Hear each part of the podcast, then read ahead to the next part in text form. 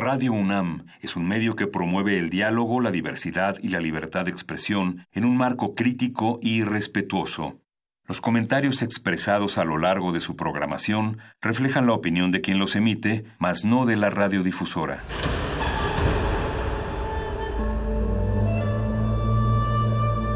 Un templo para la apreciación del ser mediante el sonido. mediante el sonido. Para nosotros. El sol sale durante la noche. Nuestros gritos llevan la mesura del silencio.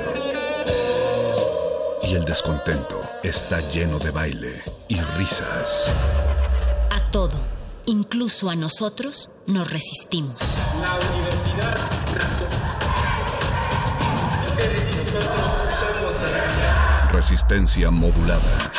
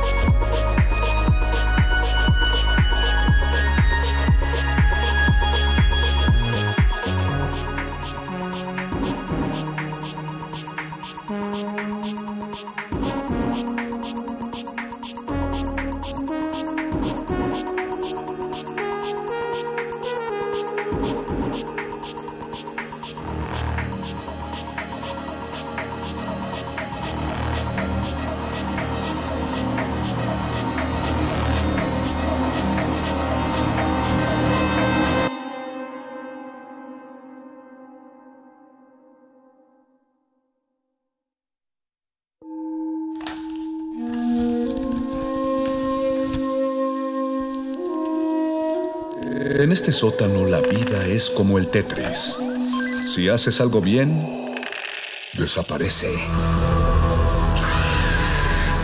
Pero tus errores se acumularán hasta hacerte perder. Hay quien dice que la vida solo te da una oportunidad. Aquí, siempre tendremos otra vida. El calabozo de los vírgenes.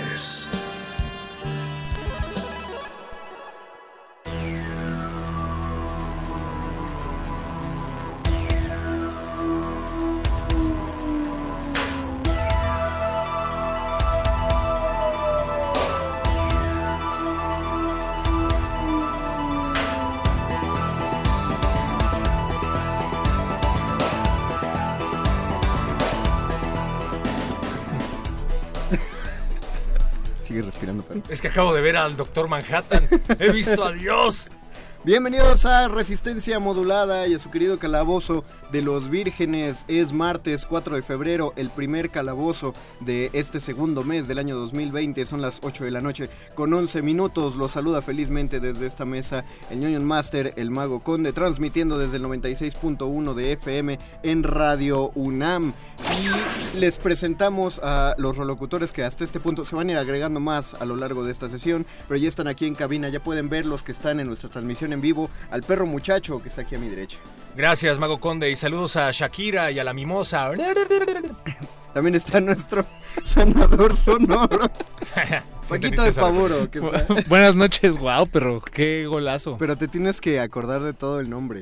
Felipe Ferras Gómez. No, no, no, a Janet, no sé, ahorita, ahorita te busco el nombre de la mimosa, Ok. alias la mimosa. Estuvo. Estuvo. eh, Vaya, fue, fue muy memorable. ¿Ese Super Bowl? Sí, bueno, ese, ese momento. Ah, e- ok, ese sí. pequeño momento. Yo creo que solo ese momento supera por completo la presentación de Michael Jackson. Sí, sí, sí. ¿Tuviste el Super Bowl, Paco? Sí, bueno, eh, o sea, estuvo, digamos, estuvo ahí. Estuvimos eh, en el mismo cuarto, pero yo estaba comiendo alitas. Ah, pero, o sea, sí era el ritual de la salita. Sí, el, el ritual completo. Como, Ese ritual es debe chido. ser. Sí, a mí me gusta más. No más que el Día de Muertos, sí más que la Batalla de Puebla. Ay, wow. Es, es una definición eh, certera y te la voy a copiar de ahora en adelante. Gracias, gracias. la estuve practicando el fin de semana. ¿Tú lo viste, perro? Eh, no, no soy del fútbol americano. No lo entiendo. Lo poco que entiendo me aburre. Pero, No, yo también, ¿eh? Pero me encantan las alitas. pero me encanta el análisis que hay de trasfondo en, en eventos deportivos de esa magnitud. Como por ejemplo el oso que hizo Trump en Twitter queriendo felicitar a los, a los Chiefs. De la ciudad de... Que no, dijo de- que- del estado de Kansas. que felicitaba a los Chiefs del estado de Kansas. Es como confundir a Monterrey con un estado. Es como, es como los Oscars de o un sector poblacional y los Oscars son como el, el Super Bowl de otro sector poblacional. Y, y bueno, no, la verdad no soy fan de Shakira ni de Jennifer López. Admiro su trabajo, pero los niños en jaulas me pareció No, estuvo muy denso eso. algo muy denso. En la canción Born in USA, creo Así que es. se llama. Eh, saludamos a don Agustín Mulia en la operación técnica de este programa, Betoques que está apoyando en la producción, la mirada del control de calidad de Ari, nuestra conciliere por allá afuera, y de Alba Martínez en la continuidad. Estamos, sabemos que tú estás, gracias a ti Ari, este programa se mantiene en un estatus de buena calidad. Si no fuera por ti seguramente nos habríamos ido al hoyo por ahí del episodio 30. Y ya íbamos 74 ahorita. Ah, ¿en serio? Sí, ¿Este es ya. el 74? Bueno, este es el side quest número uno. Ah, no claro, cuenta eso. dentro de la numeración Eso original. Porque el día de hoy, amigos, amigas, estamos con complacencias musicales. Ustedes nos piden una canción ñoña que quieren escuchar como nos han pedido a lo largo de muchos programas. Pero esta vez la producción eh, Betoque se trajo a sus monos alados para que lo ayudaran a, a- a disparar las canciones que ustedes nos pidan. Donde las pueden pedir a través de nuestro Facebook Live en Facebook Resistencia Modulada. Donde ya está Hugo Irineo. Le mandamos un saludo. Hola Hugo. Hola, Hugo. Hola, Hola, que nos Hugo. saludas. Hola, Hugo. Y también estamos en Twitter como arroba Rmodulada, donde si quieren salón, mandar un saludo directamente a quien esté en la cuenta, es Paquito de Pablo. Aquí estoy atendiéndolo en este momento. No entiendo bien con es decir que pueden pedir la música que quieran Así es, en este programa y dedicársela a quien ellos quieran. así es, y como en suena. amor. Y Ah. suena. Como pero, amor. pero tiene que ser eh, música Ñoña. ñoña, digamos. Eh, o eso sí lo, lo vamos a determinar Como, nosotros. como sin bandera. Sin bandera es lo más ñoño. No, que- bueno, no ese tipo de Mm, ñoñez. Exacto, exacto. Exacto, O sea- exacto. O sea, ñoño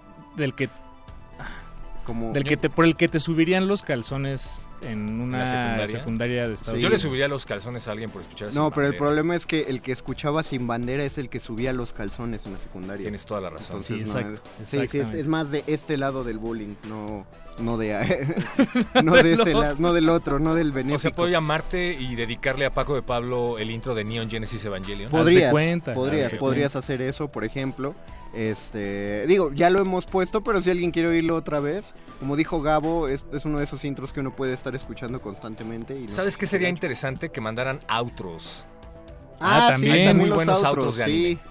Bueno, Eh, podemos. po- yo propongo que si. Más bien, le pregunto a la audiencia. Le pregunto a la audiencia porque esta noche ustedes escogen. Ajá. Entonces, eh, yo le pregunto a la audiencia si les gustaría que nos despidamos con la canción. El outro del primer Dragon Ball. De, Dra- de Dragon Ball. Va, es una buena pregunta. Donde salía Bulma. Donde salía Bulma viendo el, espejo. Desde su casa, ¿no? De Sí. una casa de cápsula. Exacto. Y Es- decía algo así como fantasía, ven a mí. Ven a mí. con- Eh, Eh, esa gusta- podría ser, pero si llaman y nos la cantan, les regalamos algo. Ah, bueno, No, también. no eh, tenemos regalos, pero podemos Vamos a tenerlos. Esa Sí, vamos que a tenerlo. ahí. No, esto es mío. No, esa lata. Ah, esa lata. Ah, podemos darles una lata de perrier. Perrier, Ah, orgulloso pero- patrocinador del calabozo de los vírgenes. No, o, o conseguimos un cómic de grapa y se lo damos. Ok, Mira. ok. No, aparte cada que dices una marca se convoca otro nuevo rolocutor y por eso cuando mencionamos Perrier ya llegó aquí el Bofes, Adrián García, nuestro pangolín de la fuerza. Bienvenido. Buenas noches. Eh, Perrier me trajo aquí en una limusina. Órale. Sí, sí, sí. Buen trato. A mí solo trato. me dio una lata. Es- Eh, no está, eso no está bien medido. Siempre ha habido ¿qué clases, siempre ha habido clases. amigo.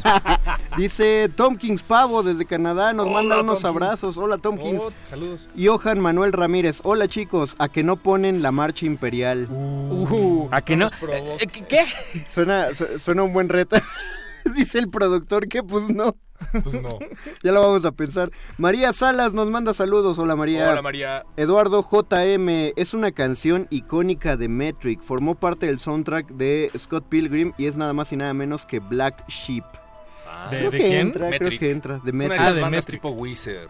Ajá. No, sí, los va- pues van a tocar en, en México, de hecho. Guso Borboa nos pide fiesta pagana de Mago de Oz. Es la más ñoña que me viene a la Sí, es mente ahora. ñoñísima, pero, pero- Y es mi petición. pero es el Yo- tipo de ñoñez que Yo la satisfaría. fiesta sí. pagana. Bueno, la, Sí, la- claro. Un, Yo- pedacito. Yo- yo- ese yo- playlist folk. Yo sé que te duele, querido perro, pero no me mandas música, entonces lo siento, no puedo hacer Para los que no están al tanto, Víctor lleva, creo, un año pidiéndome un playlist de folk metal y creo que ya es el momento de dárselo. pero ¿por qué no se lo has dado? Por frito, porque le di a Mario Conde un playlist de Hola, folk metal pensando que él le podría enviar esa playlist, pero lleva un Pero año. ¿por qué no hiciste, por qué no lo hiciste con copia? Lo voy a hacer con mucho gusto esta No, vez. porque para toda- cuando, me lo- cuando me dio a mí el metal todavía no se lo no conocía a Víctor. Ah. Y ahí me dio un montón de carpetas y una carpeta Y de fue folk metal. demasiado esfuerzo. el- La, La verdad, verdad- es que sí, ¿eh? La verdad se rifó. Tengo que No, no, que- bueno, pues ahí está, Víctor. Eh, Fuego Fatuo dice saludos desde Zumpango, saludos hasta Zumpango. ¿eso dónde para Canadá también? ¿Eh? Canadá también, ¿no? Creo que Es sí. Kansas. Kansas. Kansas, es el estado de Kansas. Están de fiestas porque ganaron los Chiefs. Ganaron los Chiefs. hijo. ¿Tú, tú viste Los el Super Bowl? a mí me da igual, la verdad. No. La NFL, orgullosa patrocinadora del calabozo de los vírgenes. Y como dijeron otra marca y ya se dijo la NFL, hay otra voz que se va a integrar, pero les, eh, le- les tenemos... Acá, Diana. eh, se los tenemos en... Ah, bien, bien, perro. Ah, perdón. ya, ya- ya lo spoileaste, perro. Ya, ya por ahí se está sonando. Es que ya se iba al rincón como castigada.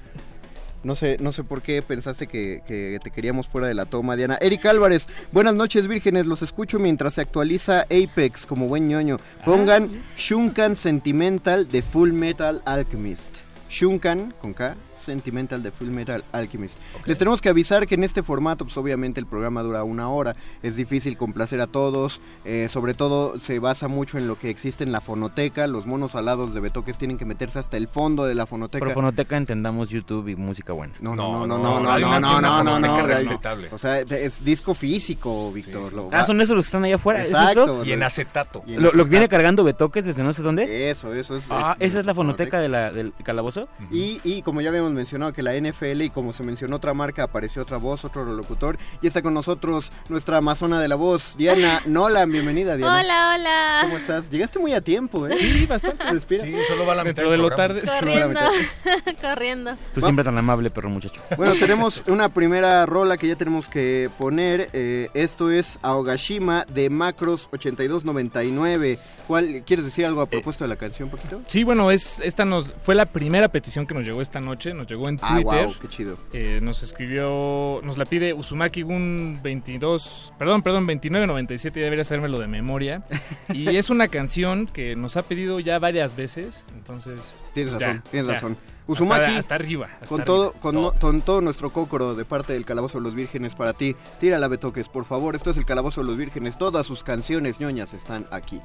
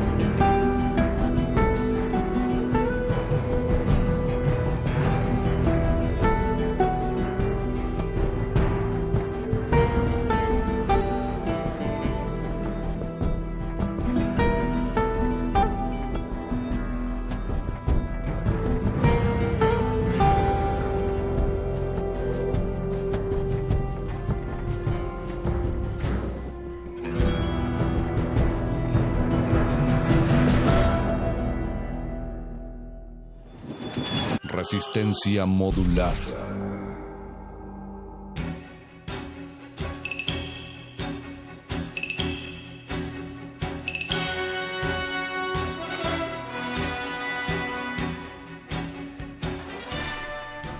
Ya se puso eh, peligrosa la situación. Tenemos que rehacer una, una aclaración para la gente que nos está escuchando en la radio y para quienes están en, nuestra transmisión en vivo de Facebook Live.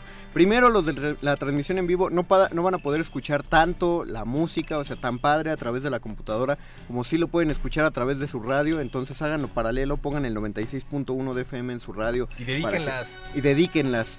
Pero nos están pidiendo muchas canciones que si bien están padres, no van tan de acuerdo en nuestra línea y está... Dilo como es, no son tan frikis. No son, no son frikis, más No son bien. frikis. No son nada frikis. Yo quise ser amable. No son de videojuegos, no son de, de películas de este tipo. Por ejemplo, Tom Kings Pavo nos pide eh, My Ass is on Fire de Mr. Bungle. Y Mr. Bungle es chido, pero pues en qué anime salió, en qué juego de peleas. ¿Qué marca lo patrocina? ¿Qué marca el patrocina? Rodolfo Salinas, por ejemplo, nos pide el opening de Silent Hill 1. Y eso sí cuadra. Eso, eso es un soundtrack. Eso sí va. Justo Fabián dice Space Oddity de David Bowie. Bowie. Pues es. Perdón, Rammstein. Pues está padre Rammstein. que. Está padre la canción, pero pues. No, no, tampoco va con esto. Eh, personaje de ficción. Pueden poner Teardrop de Massive Attack, que es el intro de Doctor House. O sea, es una serie de tele. Sí, te lo paso, pero. Lo que decíamos, por ejemplo, Fiesta Pagana es más. está más. de- la- definitivamente la rola está mucho peor que la de Hagan- Massive Hagan Attack. un video de esos. Ya ves que se están poniendo de moda los intros de anime con canciones de Mijares. Ah, sí. Hagan el intro de algún anime con el de Fiesta Pagana. A ver qué tal. Ah, sí, Eso sí claro, sí, yo sí lo hago. lo voy a hacer, vas a ver qué queda. Qué oso mago de oso. Ricky Valdés nos manda saludos, saludos Ricky, dice gusto de vernos. Ramón Isaac Rojas González dice, el, pone, el enemigo de, se corta, luego pone el ending y tampoco nos dice nada. Maldito Nos, autocorrecto. nos está troleando. Nos estás troleando. Ra- Rafael de la Torre nos dice, hola Virgo, saludos. Ramón Hola. Isaac quiso volver a comentar y puso él y se le cortó el mensaje otra vez. Y luego pone el mejor, y ahora sí se, eh, su mensaje completo. Dice, el mejor intro de todos es el de He-Man y los amos del universo. El de He-Man, ese sí cuadra muy chido. Ven Diana, vente a hablar por teléfono acá. No, en serio. Ven, no, no, no te, no te sientas apenada, contesta el teléfono. Si recibo un llamado al aire, lo puedo Mira, contestar. Para, para, para que tu mamá sepa que estás en el programa. Eh, Era el banco. Ajá. ¿Cuánto les debes? Nada, me querían ofrecer otra tarjeta. Pues, Ah, eres muy amable con ellos. Sí, la verdad. Magali Pérez dice el intro de Rouroni Kenshi de Judy and Mary. Órale. Ay, esas son las, las, las canciones de Ronnie Kenshin eran muy buenas. Creo ¿Cuál es, que. ¿Cuál es ese? Cuéntanos. ¿Nunca vieron Samurai X en Cartoon Network? Sí. ¿Era ese? Ujú, Ah, es el ok. nombre en japonés de la Ok, ok. serie. Y curiosamente Cartoon Network fue, o sea, esa serie fue de las pocas en Cartoon Network que tenía su intro original, o sea, sus intros y sus endings No, sin, en sin- japonés. Sin que pasaran la- por, por un Ajá, por comité tanto gringo. la traducción como un comité gringo, como nos tocaron muchas, que, que, que era como su intro de, sola, de solo música como Naruto y varias. Y esa la pasaban con sus, con sus openings y sus endings en japonés y eran muy buenos. Que, eh, me llama, ahorita que me estaba acordando de los animes que pasaban en Cartoon Network y todo eso, ¿el opening de Yu-Gi-Oh como lo conocemos es el original? No, es no, el ¿verdad? gringo. Exacto, porque es una... eh, Es el de un- 4Kids. Ajá, porque una cosa muy curiosa es que es un intro, un opening de anime que no tiene letra.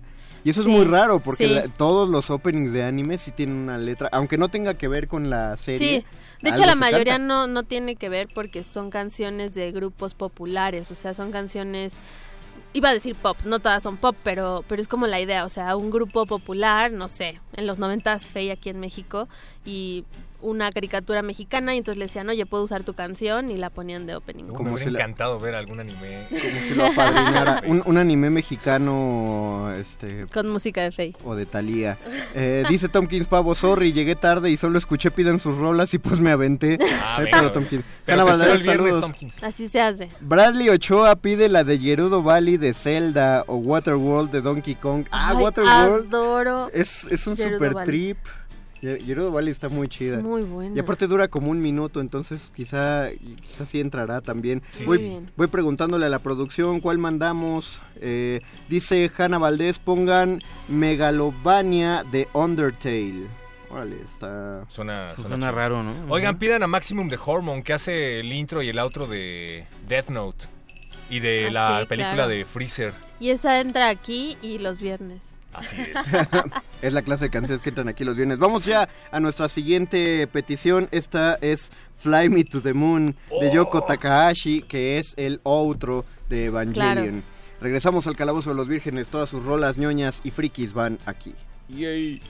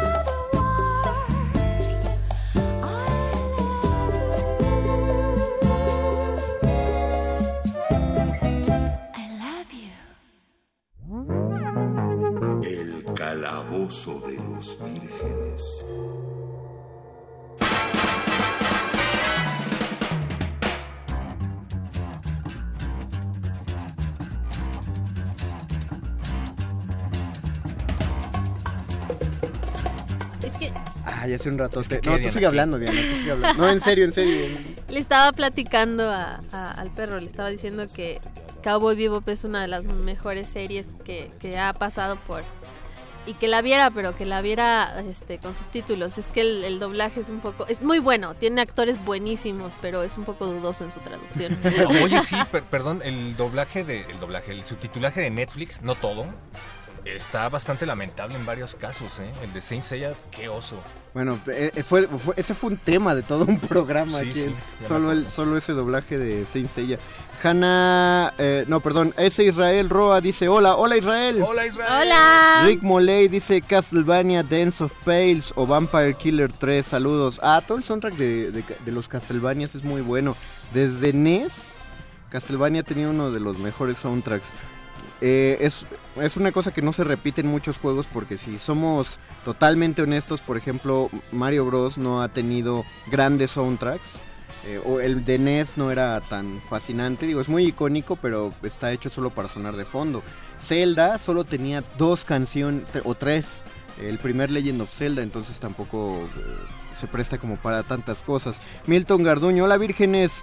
Pot- Hola. Dice, potía cualquier canción del Killer Cool soundtrack de Killer Instinct. Una, una canción de Killer Instinct también entra. Hanna Valdés o el opening el opening de Beastar está fregón. Beastar ¿te suena Diana? No lo conozco. Hugo Irineo el one shot de Death Note sí es canónico. Los autores son los mismos del manga original el- Sí, Ah, muy bien, si quieren muy dibujo muy burdo. si quieren llevar más datos ñoños mientras está sonando la música en la radio, seguimos aquí en nuestra transmisión de Facebook Live, Facebook, Facebook Resistencia Modulada.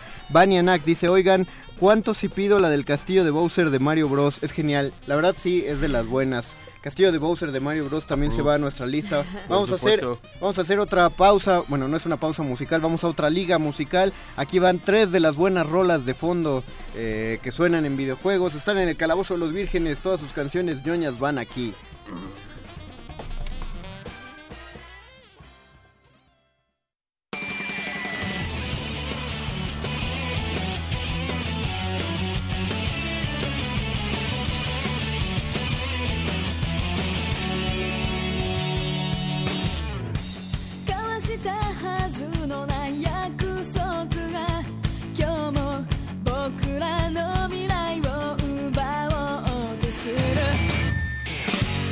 欲しがっていたものを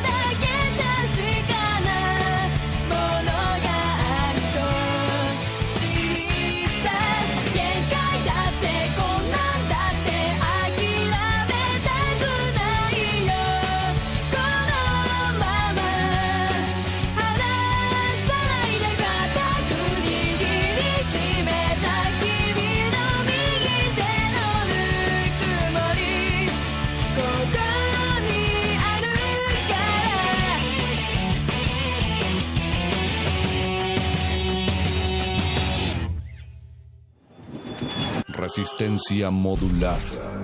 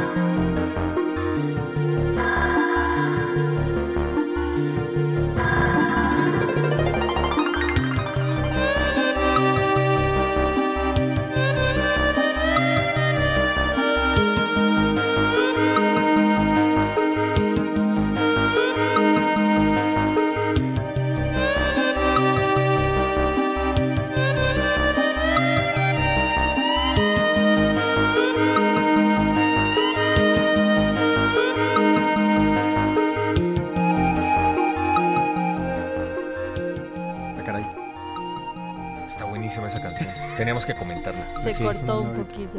No, no, no. no. No, aquí no hay fallas. Nunca. ¿No? Como decía Bob Rose, hay atajos felices. No, hay este, accidentes felices. Accidentes felices. ¿Qué pasó, perro? Y no estás perdiendo el tiempo mientras estés aprendiendo. Muy bien. Sí. Perfecto. No, solamente, que, solamente queríamos meternos al agua, pero cuando nos, meti- nos aventamos en, en los micros, como que sacamos todo el agua. No debimos aventarnos de bombitas. Mala idea, mala idea. Córtale, córtale. Vamos a poner Gerudo Valley, ¿no? Y bailamos como Maradona. ¿Cómo baila. Maradona? Suene. Se nos está acabando la pila, amiguitos de Ya, Facebook. ya lo conecté, ya. ¿Se desconectó? Ya, No, bueno. Qué barbaridad. Que suene Gerudo Valley y vemos, veremos bailar. Si quieren ver baila- bailar al Bofes, la de Gerudo Valley, pongan el Facebook Live Resistencia Modulada.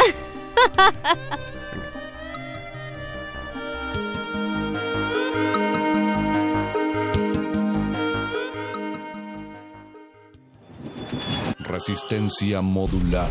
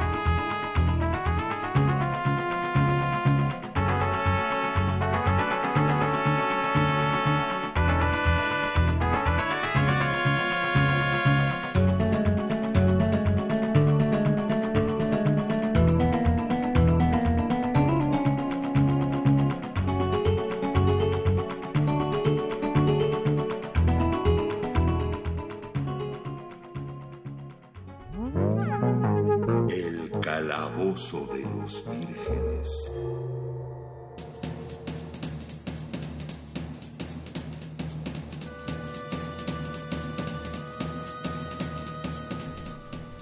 Bien, bien, Beto, que te estás rifando con los fonditos musicales.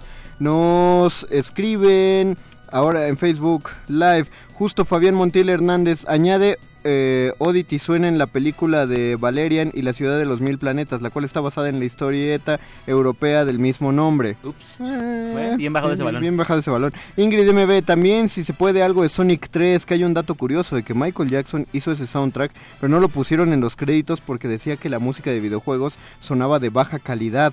Ice Cap Zone Act 1 es muy parecida a Smooth Criminal. Qué raro está esto. Ah, qué buen dato. ¿Sabes? Está muy críptico todo el, todo el tema de Michael Jackson en torno a productos audiovisuales. Se parece mucho al- a los mitos que generó cuando participó en Los Simpson, ¿no? Sí, de que no quería que pusieran su nombre. Que por- decían que sí era él, pero no quería que pusieran su nombre, y luego que no era él, que era un imitador. El libro que se llama Los archivos secretos de Springfield, hecho por los escritores de Los Simpson, dicen que sí, que sí era un im- imitador, pero bueno, quién sabe. Ah, ok. Rick Moley, gracias por la complacencia, vírgenes. Saludos. Hanna Valdés, el opening de Yuri on Ice es muy bonito. Muy popular. Yuri on Ice es muy conocido y muy querido por muchos fans.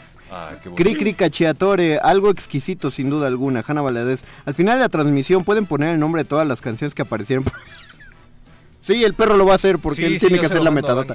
Por cierto, saludos a Vania, que me está chuleando mi sudadera. Vania, por favor, sé mi novia. Saludos, Vania. Mándame ya, un lo- inbox. ya lo dijo al aire. A ver, qué, a ver qué contesta Vania. Qué fuerte. Justo Fabián Montiel Hernández, Space Oddity. Ah, ya, eh, ya nos lo comentó.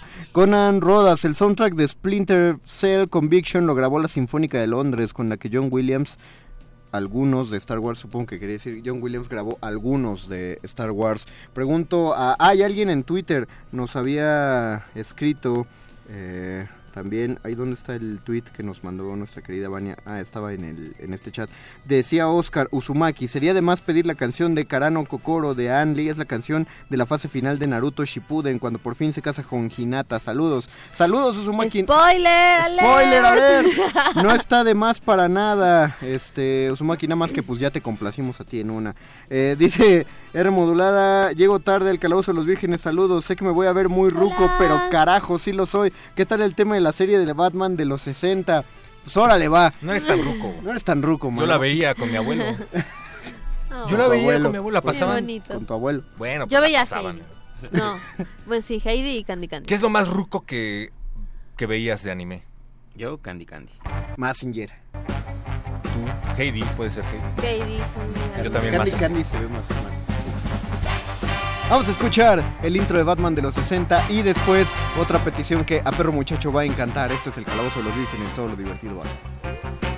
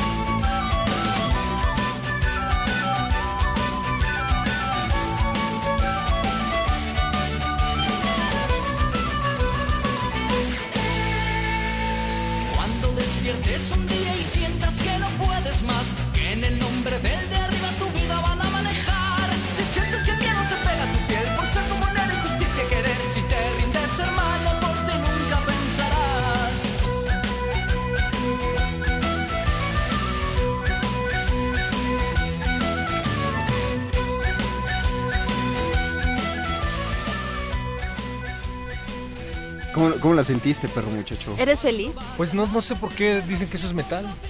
O sea, Folk metal español, perro. es folk, es... es- Metal ibérico. ¿Qué? No puede haber metal ibérico. Hay muchísimo metal ibérico increíble. Creo que nunca había, Dios no- no entra creo que en la nunca había dicho algo que hiciera enojar al perro muchacho. estoy enojado. no, o sea, bueno, que te molestara. Que Sigo lo esperando la playlist de folk metal, que sí sea folk metal. Pero pues creo que la seguiré esperando oyendo Mago de Oz. muy No, y no es la única banda. Hay otra, Luzbel, por ejemplo, que es la banda más icónica del metal en México, porque literal, si no es por Luzbel, no, no habría metal en este país. Tiene esa voz gritona, odiosa, que no, no puedo. Es como un tipo de, de canto, ¿no? Porque canta igual el de Mago de Oz que el de Rata Blanca, que Exacto, el de Caballo de sí.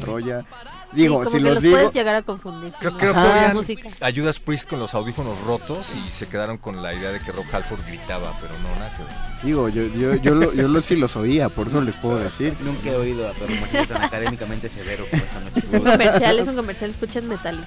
Escuchen Metálisis. En donde no podemos a Mago de Oz. Ah, hay que hacer un programa solo de Mago de Oz en Metalicis. por No, de, de todos estos, de este metal ibérico. Ah, sí, sí. Con gusto. Con Rata Blanca, con Caballo de Troya. No, y hay escuchen- más, perro. hay más. Buen metal ibérico. Dice Milka Nava, el opening de Robotech Macross, la serie gringa, no la japonesa. Ah. Eduardo JM, el opening de la serie de X-Men no podía faltar en este programa. Por favor. Es más metal que Mago de Oz. Es más metal. Sí, sí, sí, sí lo es. Alberto Smith, Snake Eater de Metal Gear. Snake Eater. Ah, creo que sí la. Creo, creo que la recuerdo. No tengo. No, estoy tan claro. Vania Nak ya se unió y igual y te contesta, pero mucho. Sas. Tu, tu petición de, de pareja. Uh. Dice Paquito, sí. haga- hagan un, vo- un voto. ¿Nos vamos a despedir con X-Men o con Ranma?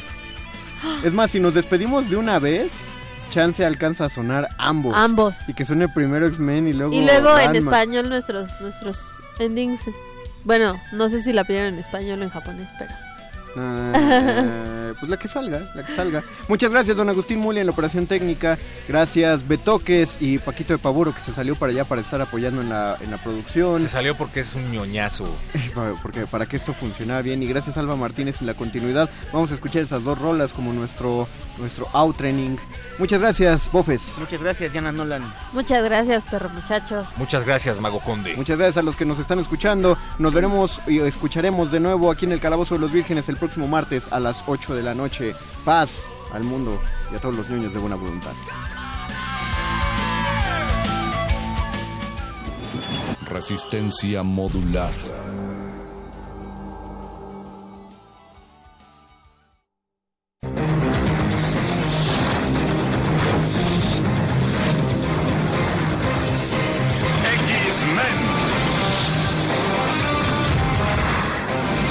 Con Cíclope. Guepardo. Titania. Tormenta. Bestia. Gambito. Júbilo. James. Y el Profesor X.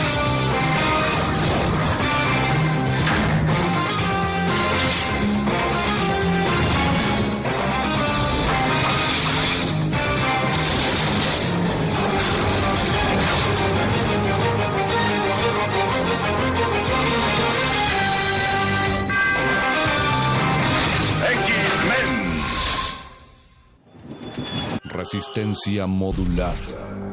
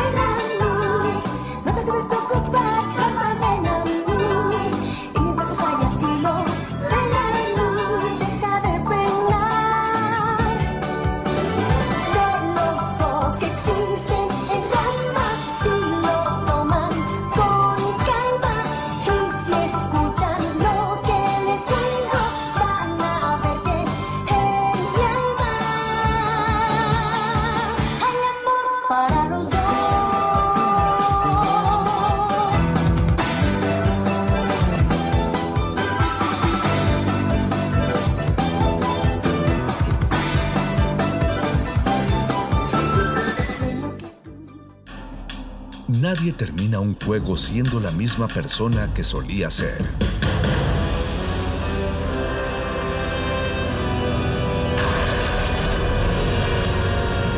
Seamos alguien más. 2020. 100 años del nacimiento de Federico Fellini. Constantemente Fellini rechazaba actores y actrices para sus películas porque no cumplían con características de sus personajes. En la película La Strada, La Calle, Por ejemplo, actuó su esposa. Este rasgo es resultado del proceso creativo de Fellini. El cine en su mente comenzaba por una conversación o detalle que llamara su atención.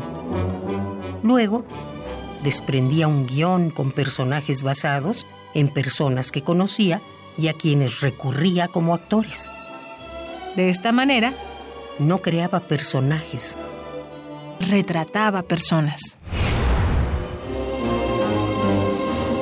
Federico Fellini, 96.1 FM, Radio UNAM, Experiencia Sonora. El cine es la más veloz de las artes. A poco más de un siglo de vida, ha tenido que inventarse, reinventarse y también destruirse. Cineclub Radiocinema de Radio UNAM te invita a conocer las polaridades del lenguaje cinematográfico en el ciclo Punk Cinema, ruido y ruptura en el cine norteamericano. Glenn o Glenda de Ed Good, Shadows de John Cassavetes, Scorpio Rising de Kenneth Enger, Vinyl de Andy Warhol y Eraserhead de David Lynch. Todos los miércoles del 29 de enero al 26 de febrero, a las 18 horas, en la sala Julián Carrillo de Radio UNAM. Adolfo Prieto 133 en la Colonia del Valle, cerca del Metrobús Amores. Entrada libre. Radio UNAM. Experiencia sonora.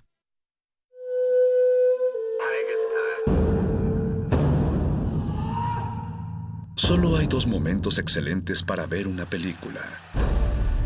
El primero fue hace 20 años, en su estreno. El segundo gran momento es hoy. De retinas.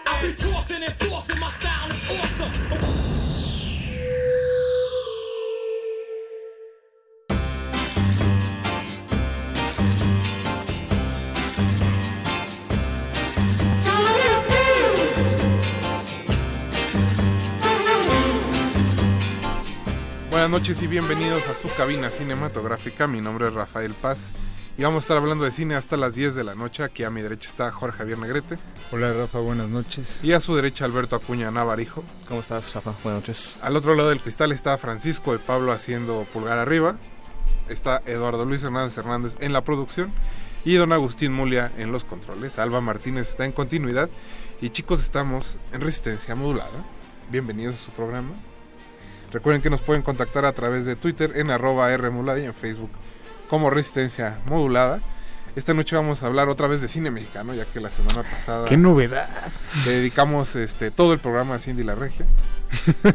¿Ya la viste en la Regia ahora sí? No, todavía no la veo. Es que ya me puso desconfianza después del texto de Eric Ortiz. Entonces ya no sé. Estaba enojado, sí, sí. Estaba un poco enojado. Toda Que, que déjame decirte que ese texto ha recibido muy buenos comentarios, ¿eh? De, de... Hasta de Community Manager de Cine La Regia, imagínate. Sí. eh, pues chicos, no, el tema de esta noche no es Cindy la Regia. Otra vez. Tampoco es este... No sé. Han pasado tantas cosas desde ayer. Hubo puente. Perdonen, es que más bien hubo puente. Venimos un poco lentos. Eduardo Luis ya está aquí reprobándonos. En realidad vamos a hablar de una película que se estrena el próximo 14 de febrero. Ideal para el Día del Amor y la Amistad. Sí, creo que es una buena prueba de amor. Ujú. Eso sí. Por eso el, el hashtag es que no vayan al, al hotel, vayan al, al cine. Ah, sí, es el hashtag. Sí, uno de los hashtags. Y ahorita Sí. que nos digan. Ahorita le preguntamos. Qué audaz. Al, al creador de la película si, si la campaña publicitaria es como la de Grau o si él no tiene nada que ver. Ah, güey, sí. Por lo menos estaba. No creo que no ofende a nadie. Sí, sí, sí. No, no, claro, claro. No, bueno, sí. Hay, hay, hay un, hay diferencias. Saludos a Jorge Michel Grau. Le fue bien a su película. Sí, le fue bien. fue bien. Y en cuanto a crítica también le fue bien, ¿no? Sí, sí, la verdad es que sí. Depende de quién le preguntes, pero sí. No sé si ahí hubo payolas o no, pero Debo creo que sí, creo que sí. Este, le Debo fue decir que eh, fue la última película que yo vi en el Festival de los Cabos. Y, y fue una manera... Digna, para ser. No, ex- no, no. Decorosa. No, no, tampoco sé si llega a eso. Pero de- Bueno. Fue una manera de cerrar el festival. Dejémoslo a dejarlo. Una buena manera. No, no, no. Tampoco. Fue una manera de cerrar el festival. Pero ese no es el tema de esta noche. Vamos a estar hablando de Rencor Tatuado, que si no me equivoco es el sexto largometraje de Julián Pues ahorita Hernández. justo que nos diga, porque según Jorge Yalabanco sería el sexto. Pero según Jo- No, no, no, Julián- no, aquí le vamos a hacer caso Por- al maestro. No, pero en ese caso, si es, en el caso de Julián sería el quinto. Según, ahorita vemos. Ahorita, ahorita O la duración de. Pero bueno, es el quinto o sexto largometraje de Sí, Julián ahorita Hernández. discutimos eso. Se estrena el 14 de febrero y pues nos da mucho gusto recibirlo. Es el tercer programa que lo tendremos aquí en cabina. Es el programa 264, muchachos. Quiere decir que llevamos casi un año, no, tres cuartos de año haciendo esto. Espero que lo hayan disfrutado. Híjole, ya es mucho. Y pues, ¿qué tal si escuchamos un poco de música para recibir a Julián? Es parte del soundtrack de eh, Rencor Tatuado, Kiss on Good de James Macmillan. No se despeguen, recuerden que están en resistencia modulada.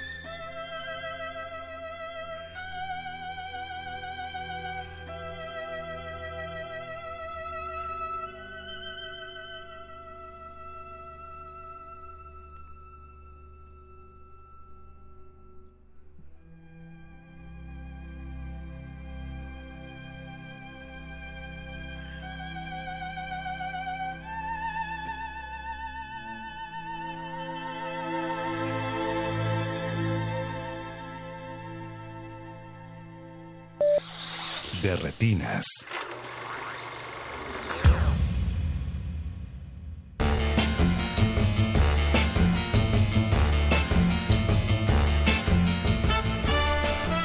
Y estamos de vuelta en su cabina cinematográfica. Recuerden que estamos en el 96.1 FM de Radio UNAM. Nos pueden contactar a través de Twitter en arroba R modulada y en Facebook como Resistencia Modulada. Como les comentábamos al inicio del programa, vamos a estar hablando de Rencor Tatuado, una película que se estrena el 14 de febrero.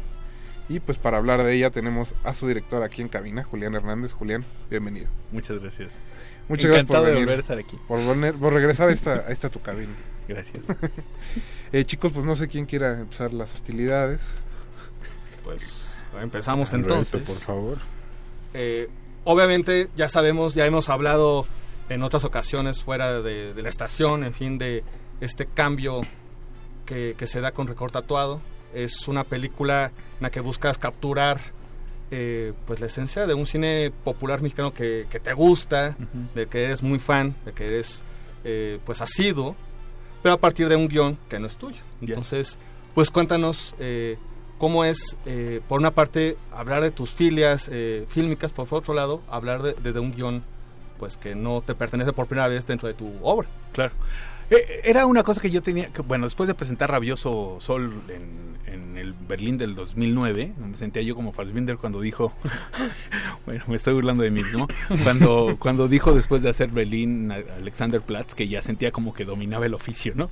Después de 30 películas ya dominaba el oficio. Entonces yo después de tres dije, yo creo que ahora sí ya más o menos ya como que tengo cierta seguridad sobre mi oficio y puedo hacer otra cosa ya en el 2000, bueno, sí, ya en esos 10 años con esas tres primeras películas ya todos decían que me repetía y que hacía lo mismo y que, o sea, que parecía que solo podía hacer eso, ¿no? Entonces un poco, no, no voy a negar que era eso, ¿no? Que era un poco como demostrar, bueno, sí, demostrar a los demás y a mí mismo, sobre todo a mí mismo, que podía hacer otras cosas, ¿no? Que sí sabía filmar, que no solo sabía hacer planos secuencias, que bla, bla, ¿no? Y me interesaban muchas cosas, yo siempre quise hacer, y cuando hice El cielo dividido, lo que yo quería hacer era una comedia romántica, una comedia romántica así que fuera un éxito y esas cosas, y me salió El cielo dividido, ¿no? Pero bueno, y sí me fue Bueno, bien, la verdad. también fue un éxito, pero de otra forma. De otra forma, y sí se vendió mucho, y sí me dio, es la única película que creo que me ha dado un poco de dinero y cosas así. Aunque los distribuidores hayan ido con la lana. Pero bueno, este, y, y llegué al Rabioso Sol y dije, bueno, después de tres películas en un festival, bla, bla, bla, creo que puedo hacer otras cosas. Y lo que quería hacer, acababa poco antes del Festival de Berlín, había visto Iron Pussy, la que dirigió este, a Pichat Pong, y dije, bueno, quizás es momento de cambiar y quisiera hacer una, una película de aventuras, ¿no? Yo quería hacer una película como de Valentín Trujillo y como Ratas de la ciudad, de la ciudad y esa serie de cosas, pero bueno, no. En ese momento dije, quizás después, pero ahora quiero hacer una película de aventuras. Por supuesto, no como este, La Guerrera Vengadora, pero sí como por ese lugar, ¿no? Y quería que el personaje este, protagónico fuera un personaje transexual, un poco así como la película Pichat Punk. Y eso era como lo fundamental, como cambiar, hacer una película de, de ¿cómo le dicen? De género, ¿no? Que tuviera otro tipo de personajes, no solo hombres, aunque nunca había habido solo hombres en mis películas, pero bueno, como un personaje protagónico femenino y muchas mujeres y bla, bla. Y además, y era lo importante, como trabajar con un, con un guion que no fuera mío, ¿no? Que yo no me considero un guionista.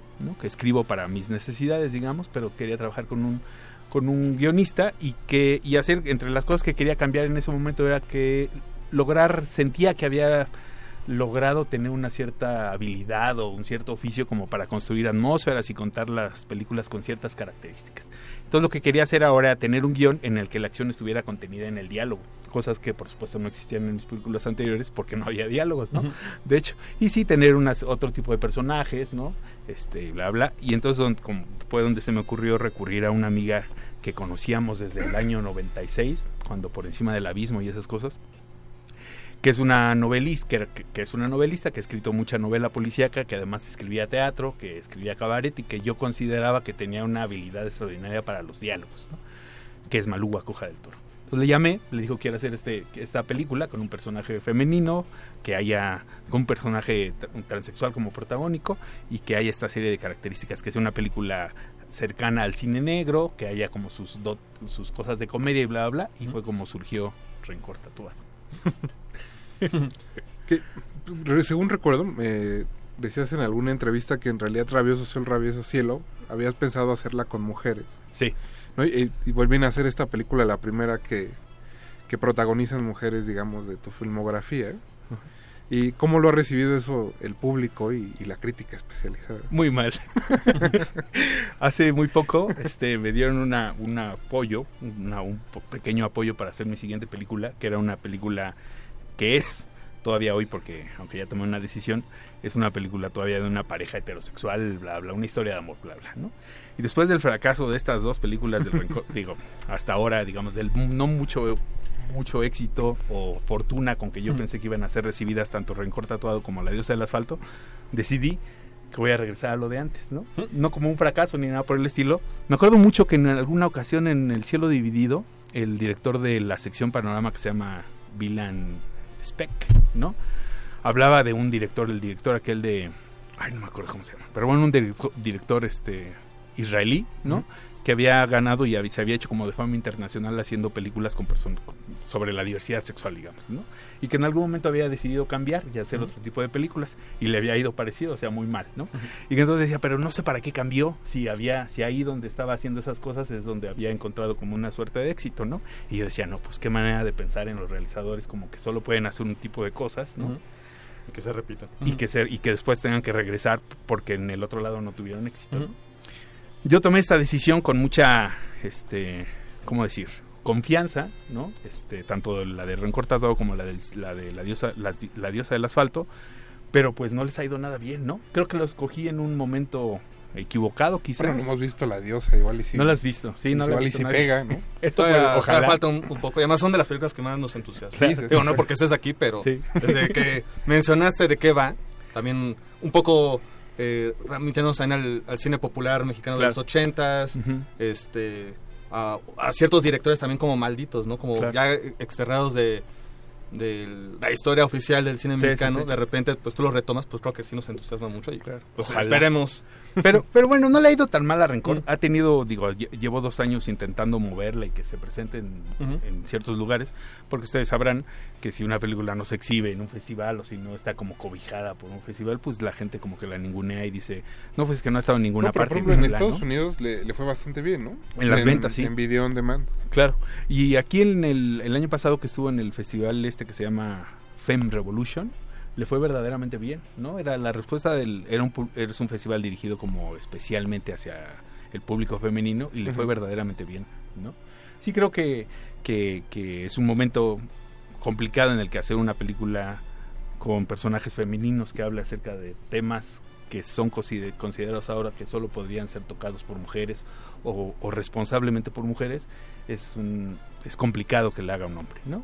Pero Mm. es el momento que aquí nos tocó vivir y aquí me tocó. Pero le ha ido le ha ido bien en cuanto la gente que la ha visto le parece que es una película interesante y espero que ahora que en el estreno le vaya bien y que me calle en la boca y diga, así voy a hacer. Voy a seguir con el guion como lo tenía pensado el nuevo, ¿no? Es que creo que pasa algo muy curioso porque cuando ves la película la primera vez, justo tienes como toda esta expectativa respecto a las a las películas anteriores. ¿A qué hace Julián? A lo que sí, justo a las películas anteriores que ha este que ha hecho Julián. Y cuando llegas y te encuentras la primera vez con Recorta todo, dices, claro, sí es una película de Julián Hernández, pero al mismo tiempo no es una película de Julián Hernández en más de un sentido. Pero lo que creo que es muy muy bueno de la película es cómo tu estilo se integra, creo que bastante bien con el con lo intrincado como de la de la trama y del tema y que te permite también meter muchas como de pues muchas de tus filias, como decía Alberto. Digo, el hecho de que Arturo de Córdoba, la película de él, sea un tema, sea un tema importante, la ópera de Aida, ¿no? Son cosas que de alguna u otra forma han estado presentes en otros momentos este, de tu carrera.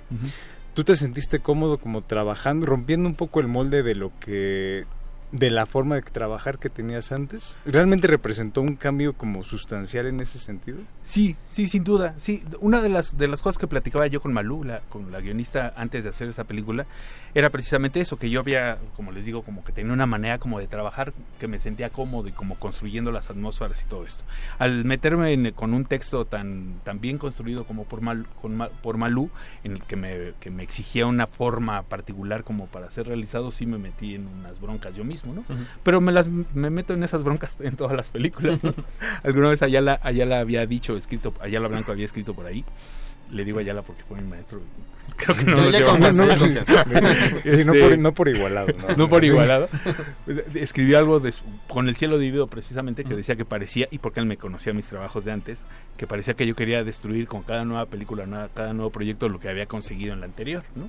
Y yo me sentí muy inflado en mi ego y dije, pues sí, claro, eso es lo que me gusta, o sea, me gusta, no me gusta seguir con lo que ya conseguí sin intentar este como nuevas formas como de contar las películas, ¿no? Sí, de Y con- hecho, en- en- perdón que te interrumpa, ejemplo, en el texto de Ayala Blanco, que es eh, dentro de la herética del cine mexicano, bueno, es creo que de- donde más abunda, en- es creo que el texto más este más Extenso. extenso, ¿no? Sí, sí, Justamente porque sí era como un cambio completamente Claro. eh, comparado con Mil Nubes de Paz, ¿no? Sí, sí, sí.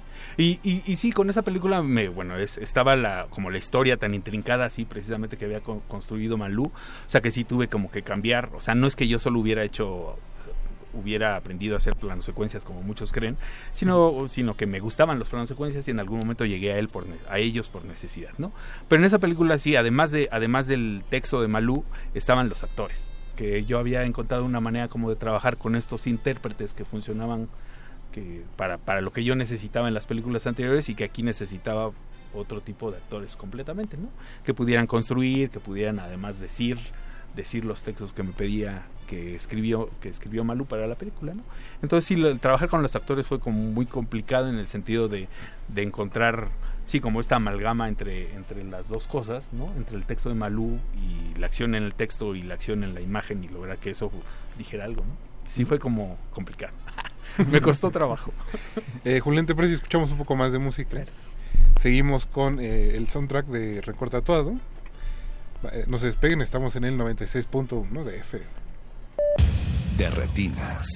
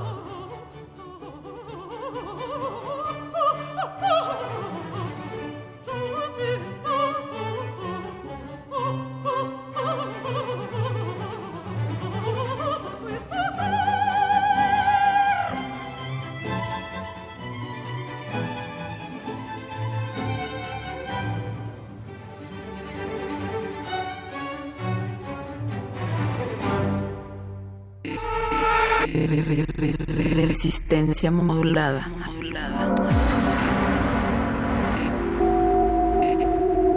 Resistencia modulada.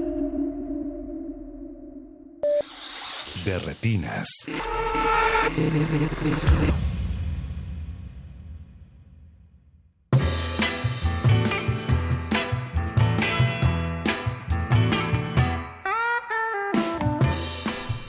Regresamos a De Retinas. Recuerden que nos pueden contactar a través de Twitter en arroba R modulada y en Facebook como Resistencia Modulada. Le mandamos un saludo a Gina Cobos, a Leslie Solís, a David García, a Jorge Negrete, pero bueno, tú estás aquí. Y a Steiner Panero, que nos pone que él fue el fin de semana a ver la película polémica del momento, pero pues no estamos hablando de ella. Aún así pide su opinión, muchachos, de Cindy la Regia. Pues ya llevamos como tres programas con Yo, yo lo mismo Regia. digo, pero bueno, tú ya dijiste que yo no, no la viste. Pues por eso. Pero aquí el doctor, tal vez el doctor sí la vio. No, sí, sí, ya. Sí, sí. Sí, todo bien. Todo bien. Es- Sí, eso, sí. eso, Steiner, todo bien. Sí, sí, sí. No pasa nada, Steiner. ¿Te gustó? La vida Es- sigue. Me, me- me interesa más escucharlo, bueno, leer lo que tenga que decir Steiner. Que nos ponga película. él en Twitter si le gustó o no. También Sí. ustedes si nos están escuchando ya la vieron, su opinión. Y pues decidan, ¿no? Ahí de qué lado están de la moneda. Nosotros vamos a seguir platicando con Julián Hernández sobre Rencor Tatuado, que se estrena el 14 de febrero. Eh, Julián, ya nos comentabas un poco de- del, del difícil camino que ha tenido la película, pero también de pues de esta falta de sensibilidad hacia cierto tipo de cine, ¿no? En específico, en, en el caso de Valentín Trujillo, por ejemplo, de Gilberto de Anda, que son dos de tus directores ¿no? favoritos a los que recurres, ¿por qué crees que han quedado un poquito relegados en el panteón cinematográfico nacional? Pues, pues yo creo que, creo, creo que hay un desprecio, pero sobre todo por, por gente que los desconoce y que no los ha visto. ¿no? Ajá. Alguna vez leí, bueno, platicaba con un maestro, con un director también, que había leído un, un libro que habían hecho sobre el cine de los ochentas precisamente, ¿no? Y que decía que más allá de que pudieran ser este, justas o razonadas las críticas acerca de la calidad de las películas y los, los temas que trataban, se veía que había un desprecio previo, ¿no? Odio O sea, jarocho. Se veía un odio jarocho por esas películas. Y pues yo creo que, digo, pueden ser películas. A mí me gusta mucho Chano Urueta, por ejemplo. ¿no? Y este y hace poco vi La Bruja, la había visto cuando era chiquito y me Ah, impresionó bueno. muchísimo, ¿no? Me impresionó porque había unos planos increíbles y unas angulaciones que yo que yo había visto en Orson Welles. Seguramente alguien se está riendo por ahí de mí. No, no, no, Pero, pero yo había visto en, real, sí, en Orson. Welles y que y que de pronto las descubrí en Chano Urueta que seguramente veía a, las películas de Orson Welles, ¿no? Arturo Ripstein dice que el, que, el, que el director al que más le aprendió precisamente es a él. Quizás no por cómo hacía las películas o si tenía un gran dominio de la gramática, sino porque hay muchas otras cosas que aprenderle a muchos directores. ¿no? Y entonces yo este, suelo ver, veo muchas películas mexicanas, reveo muchas también, descubro otras. Hace poco descubrí una que se llama Divorciadas, hace poco, un año más o menos, de, de Alejandro Galindo.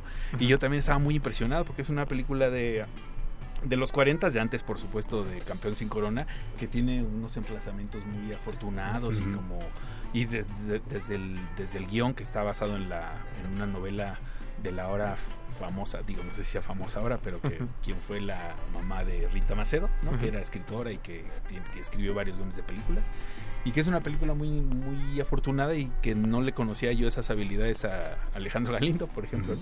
Pero suelo ver, veo muchas películas. Para, para, para Rencor Tatuado vi, vi, por supuesto, muchas.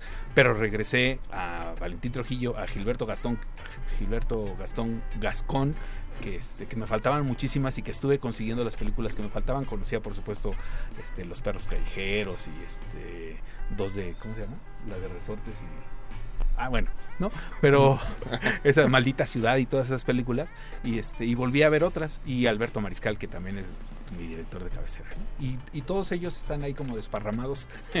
Desparra- digo, no objetivamente, no digo aquí voy a copiarle a nadie, pero como que se forman parte ya como de pero la manera en que hago las se películas. sublima, ¿no? Y es están que ahí sí, metidos, ¿no? creo que hay una sublimación que se nota mucho en el estilo de filmar. y creo que es algo que es mucho más notorio, particularmente como en Rencor Tatuado, que es como de esas películas en las que se ven como los fierros, ¿no? Claro. Se, se notan como los en los emplazamientos, en las en los encuadres, en la forma como de trabajar, como justo muy muy consciente del oficio. Cosa que creo que ya es algo mucho, ¿cómo se dice? Mucho menos eh, frecuente cuando tenemos como esta gran cantidad de cine este industrial. Y creo que algo muy muy muy bueno también de la película es que conserva como esa esa parte como hasta artesanal no Eh, y eso creo que habla mucho como del tipo de trabajo que tienes en, con tu equipo este con tu equipo técnico ¿no? este platícanos un poquito como de eso cómo es el ambiente en el en el set. Es una maravilla. Es lo que me han contado. Es- fue una película que nos costó muchísimo trabajo. Bueno, ustedes saben que se cayó, se cayó en repetidas ocasiones en los seis años que intentamos levantarla por, por cuestiones de presupuesto y después porque surgieron todo el asunto de las series, bla, bla, y entonces el equipo que había trabajado con nosotros durante muchos años, pues tuvo otras oportunidades, tanto en películas como en, como en series, donde había por supuesto más dinero y pues la gente tiene que seguir adelante. Y entonces nosotros tuvimos que seguir adelante, hablo de Roberto Fiesco, Ileana Reyes, que son los productores, y Alejandro Cantú, que siempre ha estado con nosotros, y otros elementos, ¿no? Pero, pero gran parte del equipo son debutantes en, en Rencor, Rencor Tatuado, ¿no? Entonces hubo como hay, como que, como que, como que sí, como que preparar a mucha gente que era su primera película y que ahora ya lleva cuatro o cinco, ¿no? Pero que era su primera película, sin duda. Era una película muy complicada, con muchísimas locaciones, con muchos personajes, que este, estaba planeada para seis semanas y que se fue a 11, ¿no? Roberto me dice con, con así como, "Ah, pero es que filmaste durante 11 semanas, ¿no? Como diciéndome, ¿quién filma 11 semanas? Y la verdad es que ¿quién filma 11 semanas? Pero fue un sacrificio, como son todas las películas, por supuesto, pero fue muy arduo. Pero, pero lo que siempre me ha gustado mucho es que, este, que creo y que, y que, que la gente eh, disfruta trabajar con nuestra, en nuestras películas, ¿no? Alguna vez, este, alguno, Roberto, creo que ya le he contado y creo que aquí mismo, al- eh, escuchó la plática de Cantú con su equipo, con su staff y con el jefe de eléctricos, que le ponían como números niveles de complejidad a mis planos, ¿no? Que decían, este va a ser de Sí. 8 y este es de 10, o este es sencillito porque solo tiene dos giros y no sé qué tanta cosa. ¿no? Y entonces eso me, me, me animaba mucho. Y aparte me gusta mucho el trabajo que hacen tanto el músico Arturo Villela como Alejandro Cantú. Y suena muy cursi y a lo mejor la gente dice este tipo ridículo, pero siempre pienso que tengo que estar a la altura del trabajo de ellos, ¿no? Y no solo hago planos por, por, por hacer planos complicados ni apantalladores, porque creo que eso ya quedó un poco atrás. O sea, uno lo hace cuando es muy joven y dice, ahora sí voy a demostrar. Y ahora simplemente es como que como que me siento impulsado por ellos sin duda, ¿no? Y que, y que tengo muy claro, en el caso del- de este guion de Malú, que era muy complicado, que tengo que contarlo y encontrar la forma de contarlo de la mejor manera, ¿no? No, pero es que quizás son retos, ¿no? Sí. Conforme vas avanzando, cada película tiene retos diferentes y estos quizá no son tan visuales o tan estéticos. Sí, sí, sí. Este, además, te, te contaba el otro día que, este, que esa película se me vino encima además. ¿No? Había tenido yo tanto tiempo de planearla, o sea, bueno, planearla es un decir porque fueron muchos descalabros, pero seis años, ¿no? Que en los que tuve el guion, lo fui ensayando y fui buscando a los actores y de pronto ya eh, la semana que entra era el rodaje, ¿no? Y yo no había podido hacer todo mi, mi planeación que hago siempre y entonces de pronto me encontré trabajando dos días antes para lo que tenía que filmar este, la siguiente semana, ¿no? Entonces eso como que me metió en otro ritmo de trabajo también que me permitió encontrar muchas cosas, o sea, no es que no es que no fuera yo preparado, sino que sí de pronto llegaba y pues pues tenía que cambiar todo el asunto como ocurre con muchas en muchas películas, pero ahora con mayor libertad, creo. Y así fue como apareció o reapareció el plano holandés, por ejemplo, Mm. o los o los o la profundidad de campo con planos al interior de los de los con reencuadres al interior de los encuadres, ¿no? Ujú. Y eso fue como cosas que fueron apareciendo ahí en el en el rodaje, ¿no?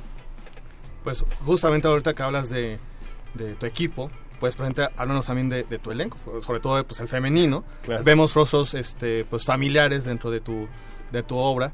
Clarisa Rendón, Giovanna Zacarías, Andrea Portal, inclusive Diana Lane, que bueno, es la protagonista, ya había trabajado por ahí, en el- eh, tenía un pequeño papel en tu película anterior, Yo soy la felicidad de este mundo, pero por otro lado tienes eh, un elenco pues eh, de algunas actrices que es la primera vez, inclusive tienes ahí un- una debutante, entonces cuéntanos un poco Sí, sí. al respecto, que además es un elenco bastante amplio. Ese, eh, se quedó la mayoría del elenco que yo tenía desde el año 2010, que ya teníamos el, el guion, ¿no? Y que estuvieron en las primeras carpetas.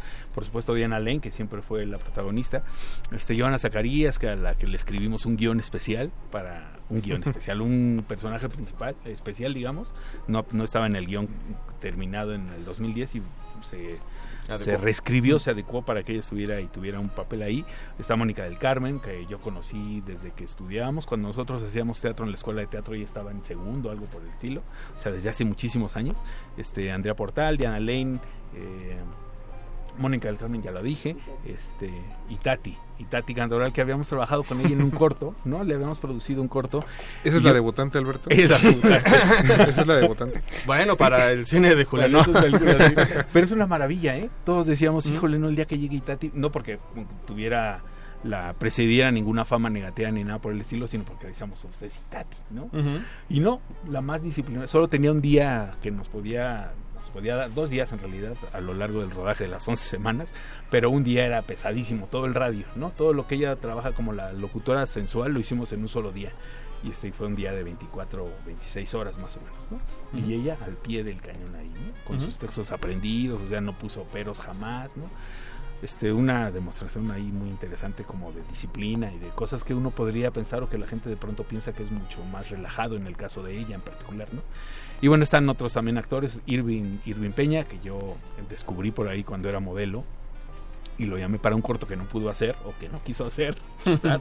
pero después estudió, bla, bla, bla, y, este, y esta es su primera película, ¿no? Y fue como descubrimientos ahí también no fue muy interesante. Sí tenía claro que necesitaba actores, como mencioné antes, otro tipo de actores, digamos, no en preparación como la mayoría de las veces. Otra había- formación. había- con otra formación, sino que incluso ya con, con una carrera y con una experiencia que, que me permitiera a mí como como también tener como mayor tranquilidad a la hora de la, de la filmación y así fue, ¿no?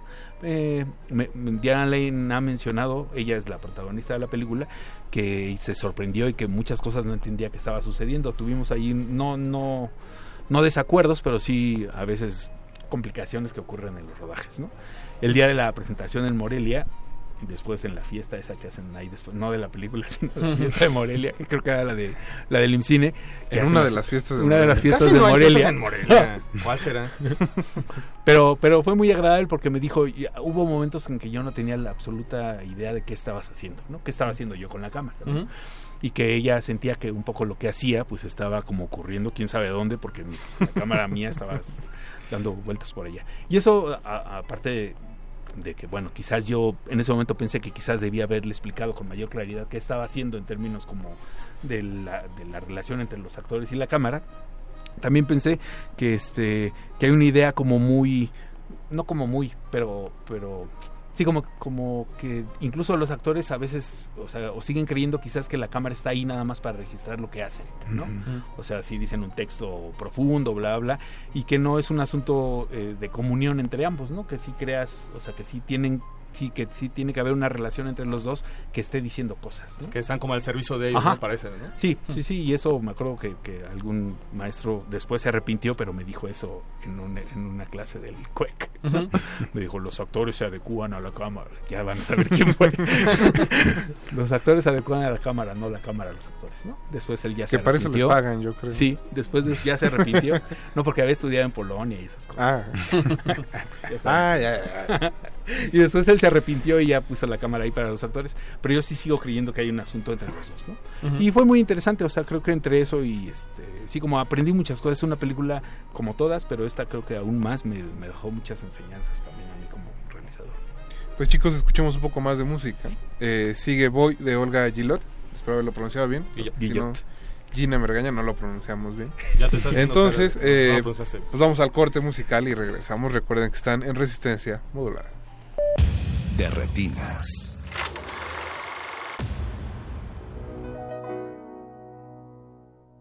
Voy a mojarme los labios con agua bendita para lavar los besos que una vez me diera tu boca maldita.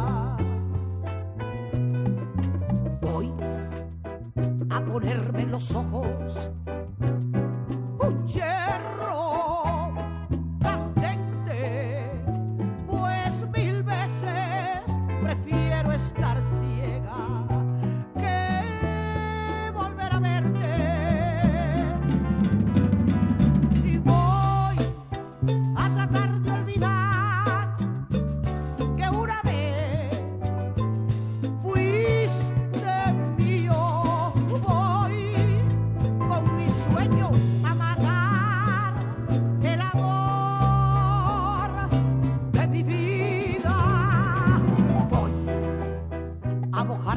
Love you.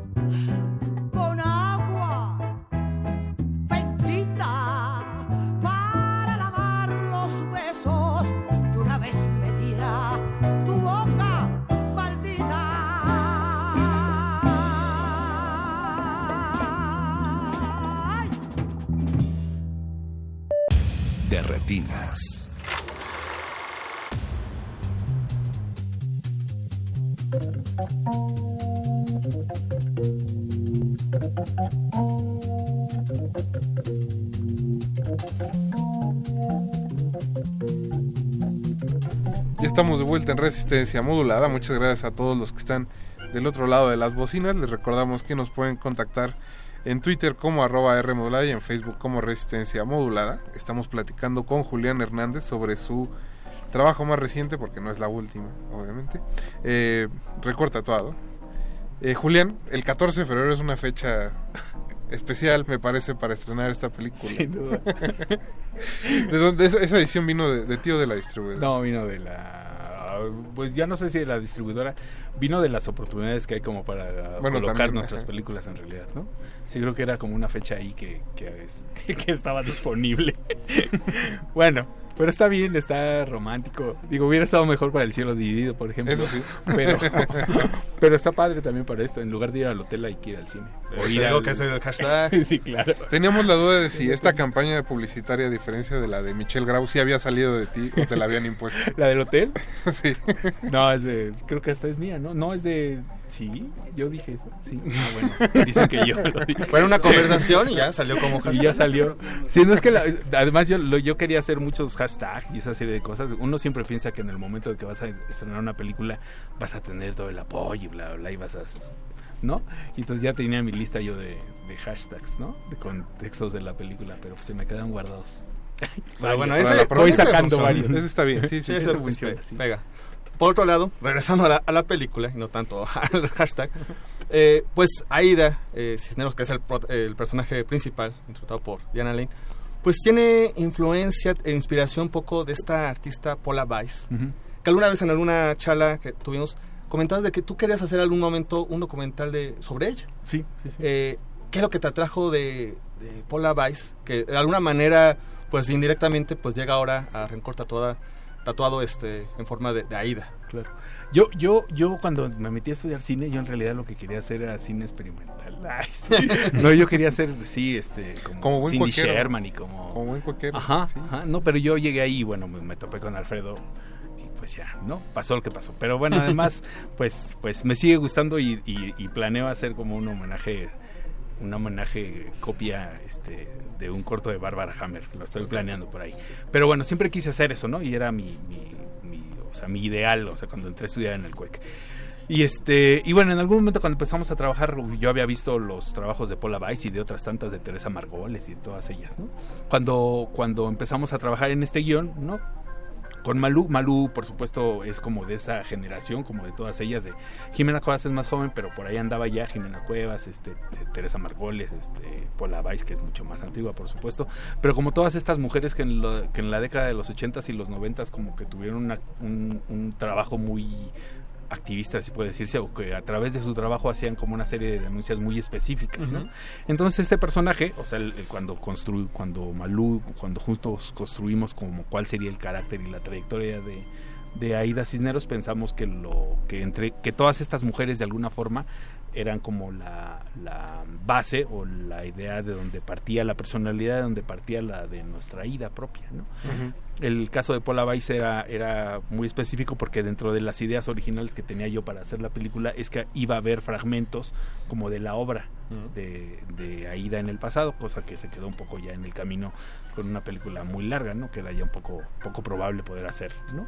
Pero había, había también como una exposición y una serie de un per- performance como lo de Teresa Margoles y CMF y esta serie de cosas, ¿no? Que todas esas fueron quedándose un poco, pero bueno, fuimos a filmar incluso a Alex Teresa y cosas Ujú. por el estilo, pero era, era como, como a partir de todas estas mujeres que nos resultaban muy interesantes y que yo crecí como con ellas, como viendo su trabajo y Malú siendo parte incluso como de todo este movimiento, ¿no? Entonces es, es como, era como un camino lógico, digamos, ¿no? Ujú. Como llegar a, a construir a Ida a partir de, esta, de todas estas mujeres. Algo que llama mucho la atención también de la película son como los cambios de tono. Digo, no solo de la fotografía que de repente va del blanco y negro al color, sino también como en el, en el tipo de género que de repente se mueve, porque a veces estamos como en cierta tradición como del cine noir, luego cine como muy urbano, luego a veces hasta cómico, a veces un poco como ya entra astrología y cosas, de repente como muchos muchos temas y muchos géneros que se tocan como dentro de la No, película. incluso hay una parte donde hay como, como un espíritu sobrenatural. Sí, Con, sí. lo ra- con el radio. Bueno, con lo de la locutora sensual, ¿no? Ay, Sí, sí, sí. el... No, que se prende el radio de Giovanna. Claro. Sí, que el telépata, ¿no? Bueno, telepatía también. sí, Eh, todo, todos estos como cambios eh, de tono venían ya desde el guion que habías escrito o bueno que habías, que habías escrito con este Malu. Con Malu. con Malu, o este esto fue algo que se fue dando en la filmación en el montaje No, todo eso estaba, estaba como en el guion y eran cosas que a mí me gustaban mucho de las novelas de Malú, este, que me gusta mucho este, este, este sentido del humor muy negro que tiene, ¿no? Ella, ella tiene un sentido del humor, ah, ¿cómo decirlo? Como parecido al de Ayara Blanco, de pronto, ¿no? O mucho más Ácido. mucho más ácido quizás, ¿no? Pero por ahí se van, o sea, me- a mí me encantaba, digo, nunca los vi juntos, pero Ayala me fascina por eso y Malú también, ¿no? De pronto. Y estaba en eso y eso fue alguna de las cosas que venían en el guion y que incluso yo le pedí que quizás pudieran ser más, más, eh, como que estar más presentes, ¿no?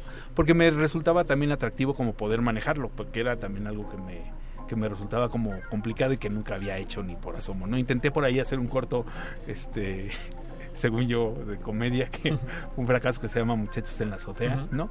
Pero que quería hacer eso, ¿no? Y entonces son todos mis, los ensayos que hice para llegar a Rencor Tatuado. Pero estaban en el guion, sí estaban en el guion y sí fue como, pues, pues como una un propósito mío, ¿no? Y intenté como realizarlos y seguramente en el, a la hora del montaje, sobre todo a la hora del montaje, en el que me ayudó este Roca Escuaga, ¿no? En algún momento yo me sentí muy, muy, ya como que ya no sabía qué hacer con la película que duraba tres horas y entonces tenía que bajarle.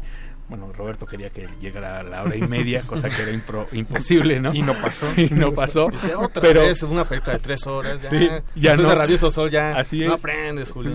Tú crees que no, pero así es.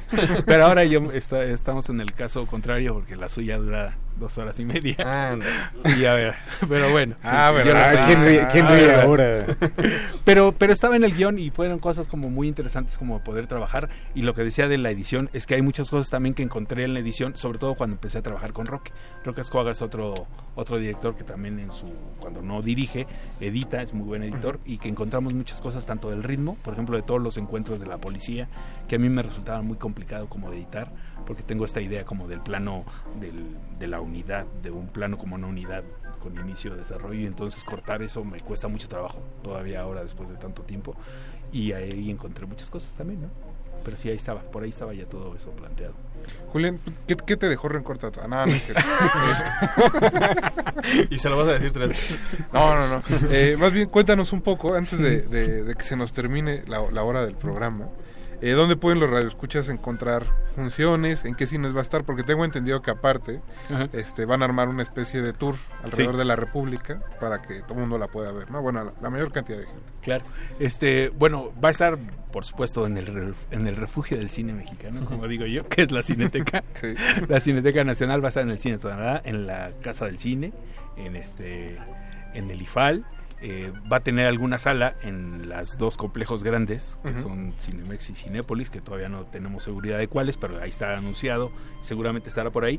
Y después sí, este, como casi siempre todas las películas mexicanas mueren, nacen y mueren en la Ciudad de México, por la gran mayoría, nosotros lo que pensamos desde, desde el momento en que tuvimos la seguridad de que sí se iba a estrenar la película es armarle un circuito para que la película por lo menos se vea, bueno, que se vea en el, en el interior de la República, si se dice así o ya es incorrecto.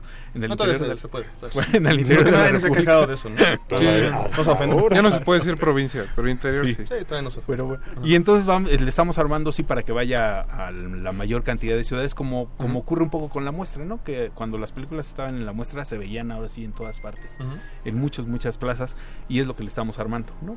Ya no, no esperamos mucho en ese circuito como, como recuperar, sino más bien nuestro propósito es que la película se vea y que vayamos nosotros acompañando la película, o sea, que vaya yo con ella a algún lugar, que vaya Diana, que vayan los actores y que vayan como, irla como presentando, ¿no? No, y también eh, cualquier información, eres tuitero empedernido, Sí. entonces te pueden encontrar en Twitter, que es este arroba Julián Herper. Julián Herper, sí. También tienes cuenta la, la propia película. Ah, también, Ahí. también. Igual recorta recorta todo. ¿no? Sí, sí, sí. Sí, ahora sí ahí andamos trabajando. Pero creo que la opinión que queremos leer todos es la del crítico del copy-paste. Ah, ya. ¿Cuál? No, ¿Cómo ¿Qué que no pasó? sabes? ¿Cómo? Pues no ya sabes pues ya- el ya me perdí en los personajes de Claro, no, ya. no sabes si salen recortados. ¿Es, es prima, ¿Es prima de la señora de los jugos? o- Son conocidos todos. Son conocidos ¿O todos. es de la documentalista Fifi? La No sé. Es que hay varios. Ajá. Eh, Es el, el actor de la O el izquierda, cineasta ¿no? bro underground. ¿cómo? No, de la izquierda tonta. De- ah, el actor de la izquierda tonta. Pero que no, no vino ahora. No, Perdón, no vino. es que sí, ya, a veces me, me, me confundo con los personajes. Pero ya me voy a detener. Pero si quisiéramos saber Pero todos están basados quién es la señora de los jugos, ¿no? Me parece que es la más sensata. De La las que tiene las que opiniones más, este. Más atinadas, más Sí, atinadas, sí. Ajá. Ella sí existe para que vean. Ah, Todos mira, existen con, con otras personalidades, pero ella sí existe de existir, de que es una persona. Que se, sí, ven en los jugos. Bueno, pero la pregunta es, ¿cuál es el que pides tú? Porque siempre te ¿Cuál hablas de los jugos, pero ¿cuál es el Es jugo que- que, pides tú? Hay que empezar Yo bien el día. jugo. Sí. ¿Eh? Con un buen jugo. Entonces, ¿con cuál empiezas, Julián? Yo con el jugo verde porque estoy en una dieta rigurosa. En régimen, sí, igual acá que nopal Jorge. esas cosas. Un vampiro. Puras claritas en, en omelette.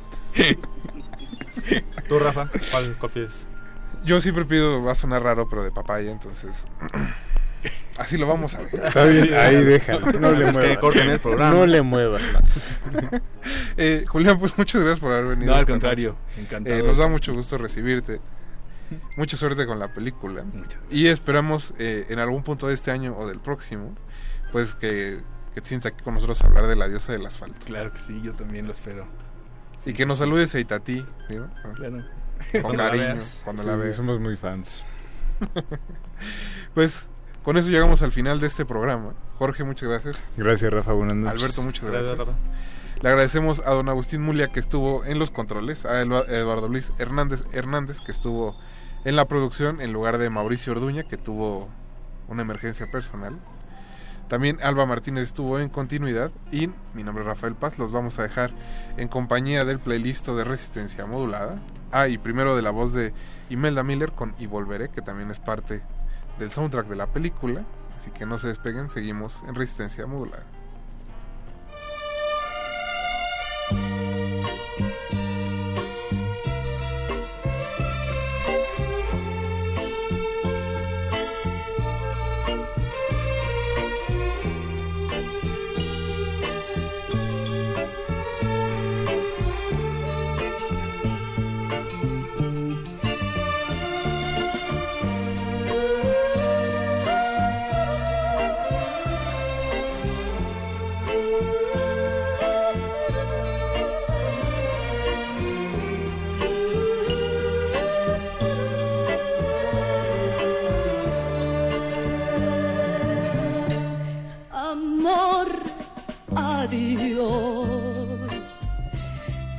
No se puede continuar.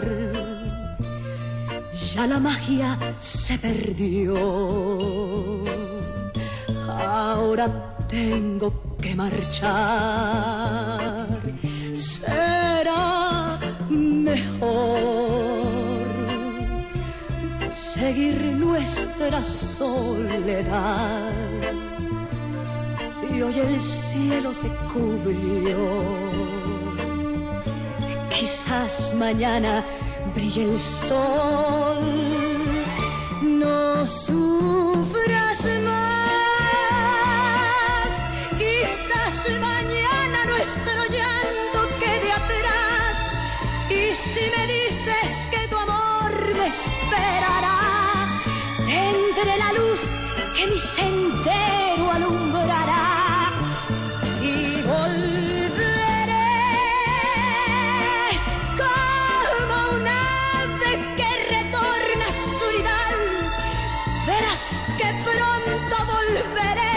me quedaré por esa paz que siempre, siempre tú me das, que tú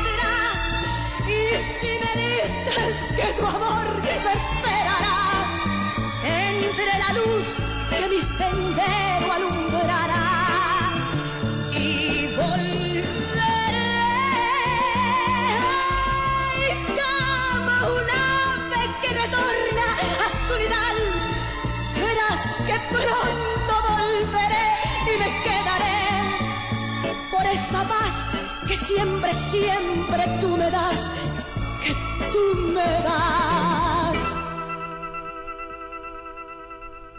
Y volveré a tus brazos caeré. Las estrellas brillarán y nuestro amor renacerá.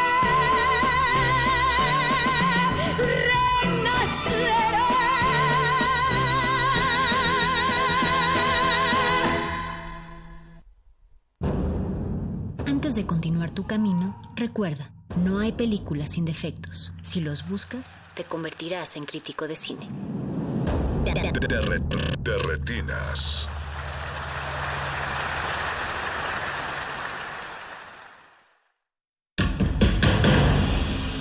Como dijo el sabio Playlist Zoo, el viaje de las mil canciones empieza siempre con la primera reproducción.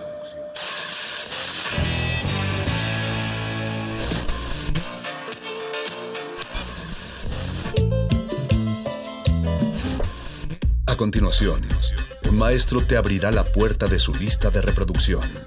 El resto va por tu cuenta.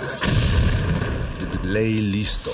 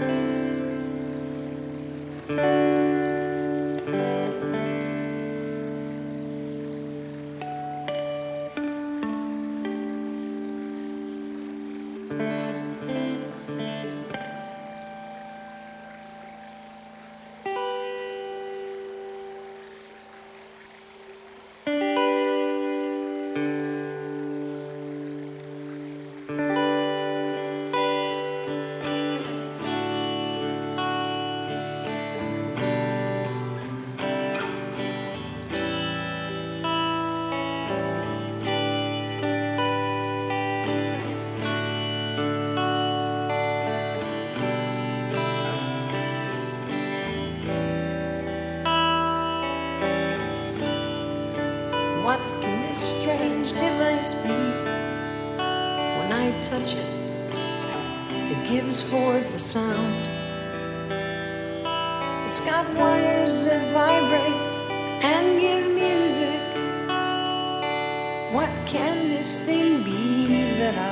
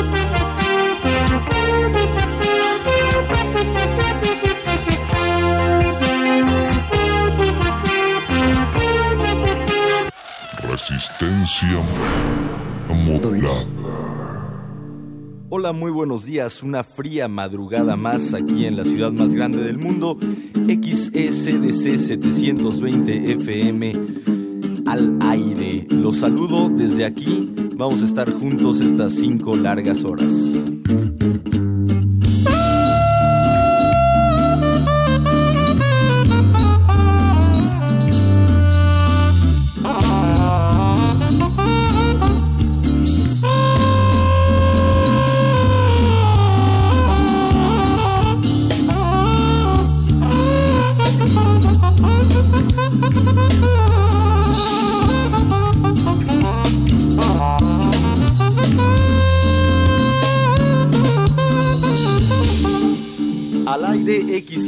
XECDC 720 con muy buenas razones para que ustedes sigan despiertos, para que se queden con nosotros con los ojos y los oídos abiertos.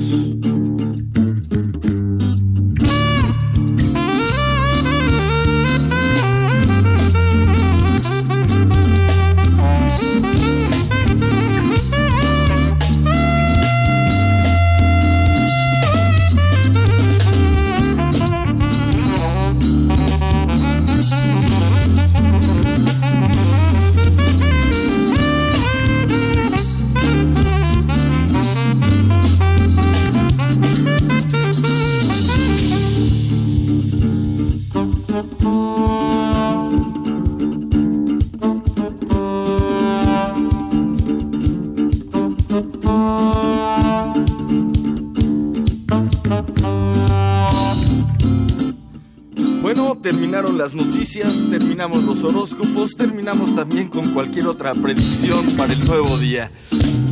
Ahora, supuestamente este es el momento en el que yo debería de aprovechar y decirles cuáles son nuestros teléfonos. Supongo que si ustedes están ahí es porque ya lo saben y si no se han querido comunicar, también sus razones tendrán. Nosotros seguimos esperando sus comunicaciones.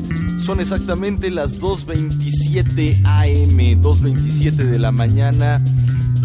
¿Sabían ustedes que en estas horas de la madrugada, entre las 2 y las 3 de la mañana, se registra el mayor número de muertes en nuestra Ciudad de México? Quédense vivos, no sean un número más en la estadística. Estamos al aire, esperemos que no se queden ustedes fuera del mismo, fuera del aire. Quédense, vamos a desvelarnos, vamos a seguir en el insomnio juntos. XSDC 720 FM,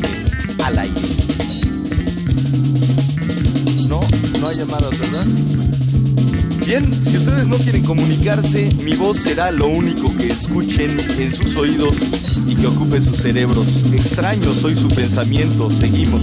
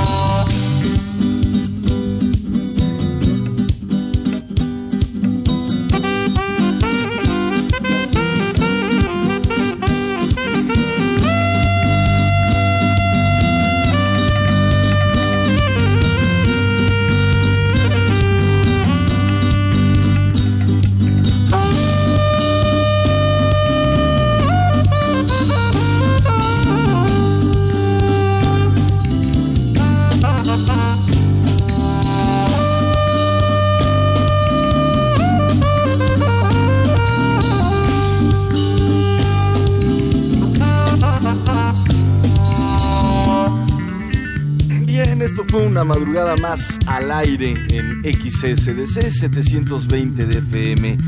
Gracias por haber sobrevivido la madrugada con nosotros.